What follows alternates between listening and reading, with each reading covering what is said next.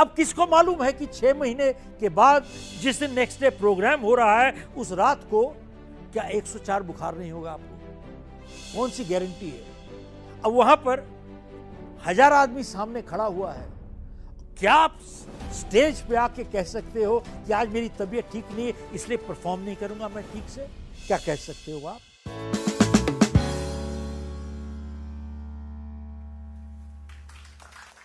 सब हर एक की ज़िंदगी में अच्छे दिन भी आते हैं, बुरे दिन भी आते हैं। अच्छे दिन का मतलब क्या होता है? मतलब यह होता है कि कभी हम उठते हैं सुबह और हमारा एनर्जी लेवल एकदम ऊपर होता है। जो काम करते हैं, आसानी से करते हैं। हर चीज़ आसानी से आ जाती है। और मैं तो कहता हूँ कि कोई ज़िंदगी में बुरा दिन होता ही नहीं। अगर आप सुबह उठ सकते हो तो अच्छा ही दिन है। लेकिन कई दिन ऐसे होते हैं जब हम उठते हैं सुबह, हमारा एनर्जी लेवल लो होता है और जो भी करते हैं, बहुत ज़्यादा ताकत लगती है, मेहनत ज़्यादा लगती है। लेकिन एक अच्छे प्रोफेशनल की पहचान क्या है? कि अच्छे दिन और बुरे दिन में उनकी परफॉर्मेंस आइडेंटिकल होती है। बहुत से आर्टिस्ट होते हैं सिंगर्स होते हैं स्पीकर्स होते हैं कई बारी हम लोग की बुकिंग छः छः महीने, आठ आठ महीने पहले एडवांस हो जाती है। अब किसको मालूम है कि छः महीने के बाद जिस दिन नेक्स्ट डे प्रोग्राम हो रहा है, उस रात को क्या 104 बुखार नहीं होगा आपको? कौन सी गारंटी है? अब वहाँ पर हज़ार आदमी सामने खड़ा हुआ है।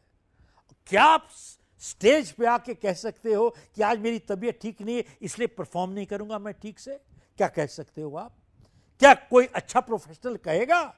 कभी नहीं। सब वो ऐसा है कि चाहे आपकी जो तबीयत हो, मुझे याद है मैंने खुद प्रोग्राम लुफ्तानजा के लिए किया था। I was almost 103 104 fever and next day मेरे को प्रोग्राम करना था। तो क्या आदमी कह सकते हो कि आज प्रोग्राम मेरा अच्छा नहीं होगा?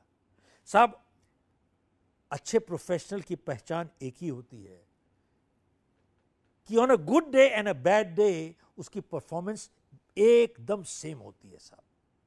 आप फ़र्क नहीं बता सकते। हाँ, अच्छे दिन आसानी के साथ आती है सब कुछ। और जिस दिन तकलीफ़ होती है, बहुत मुश्किल के साथ आती है और अंदर से बहुत ताकत चाहिए वही काम करने के लिए।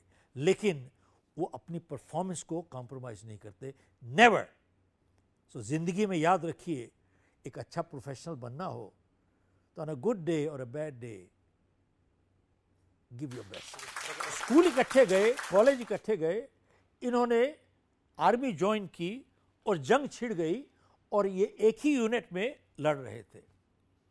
हैरी ट्रेंच में था।